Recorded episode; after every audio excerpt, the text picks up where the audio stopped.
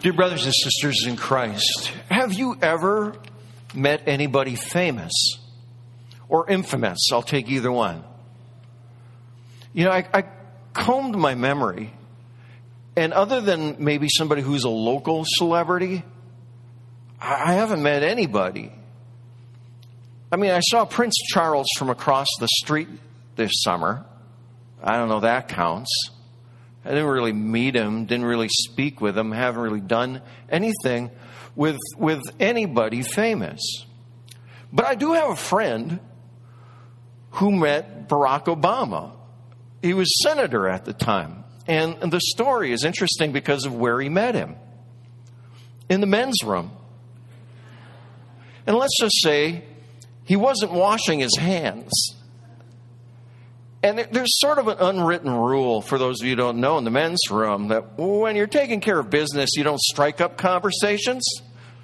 But, but he did. You know, here's your chance. So, how many people can claim that or, or wish to? I don't know anybody famous, never met anybody famous, but I do know one. One that is the most famous the most relevant, above and beyond all the others. And I hope you can say, I know him too. I meet him all the time because we do. And that, of course, is, is, is Jesus. For me, he is the one who I know knows me like none other. He has been my friend, my comfort, for, for decades now. I would say that he was responsible for a great deal of my parenting when, when I was a teenager. He is the one that had picked out my career and actually kind of, I wouldn't say forced, guided me to that career. When I think about the things that I've done in my life that I think are worthwhile things, every one of those things, I have to say, was Jesus working through me. It wasn't me. The stuff that was just me, you know, is just sort of ordinary. Knowing Jesus has been absolutely life changing, life formative for me. And yet you look at the gospel lesson, and what did people think of Jesus there? The Romans just thought he was sort of a political inconvenience. They didn't even give him the right to, you know, true rule of law. They executed him because he was a nuisance. The thieves on the cross, and one of them got it, but the other one just thought, you know, at best he's a way out, and at worst he's a fraud, and probably concluded he's a fraud. And then the Jewish leaders, who were the real drivers to get, get him there, they thought he was the worst kind of heretic there was. And today, to this day, many people consider Jesus to be powerless, irrelevant, unneeded, even a myth. How wrong can you be? How off? Take a look at the Colossians reading, our epistle reading for today. There you get what I would say an intensive statement on who Jesus is. And we need to take it in. It says, starting at verse 15 anyway, He's the image of the invisible God, firstborn of all creation.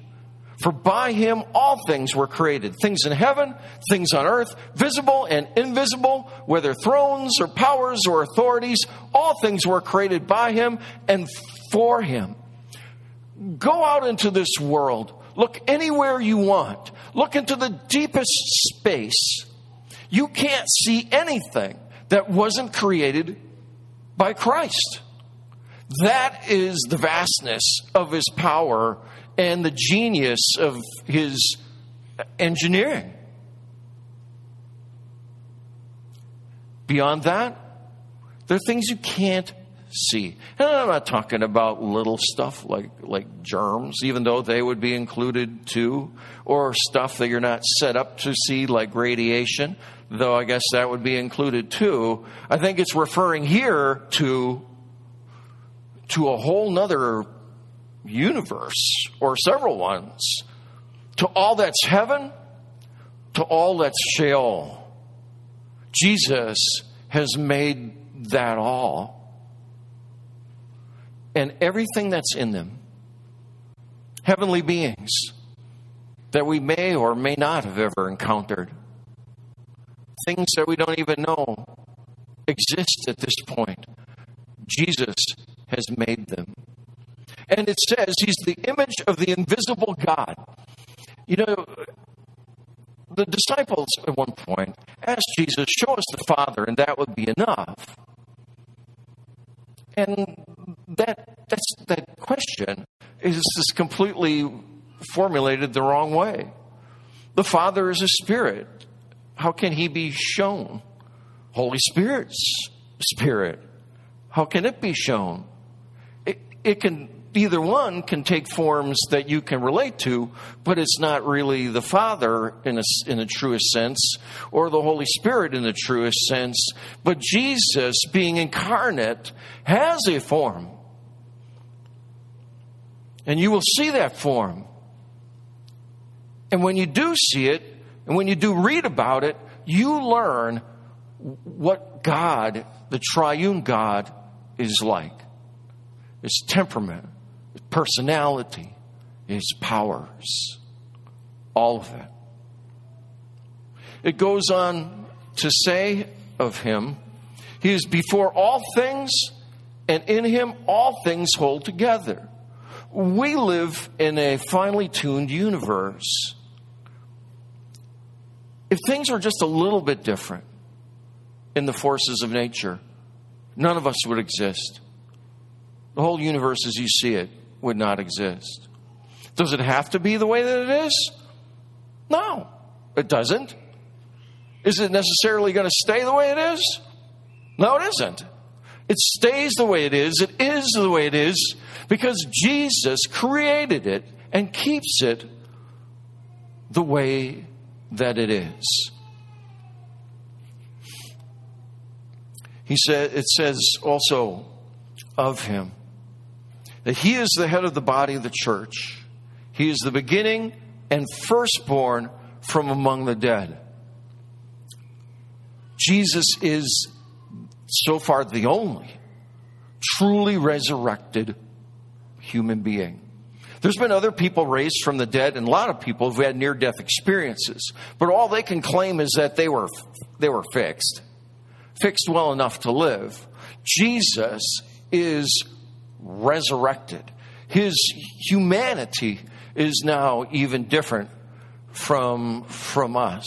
And it is Him, it says, who reconciles all things to God, whether things on earth or things in heaven, by the peace made through His blood shed on the cross.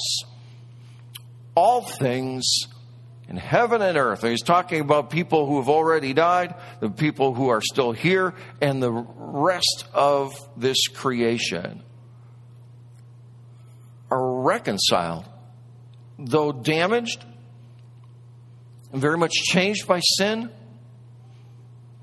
They are now reaccepted, put on the docket for, for re engineering, for being remade and retained for an eternity.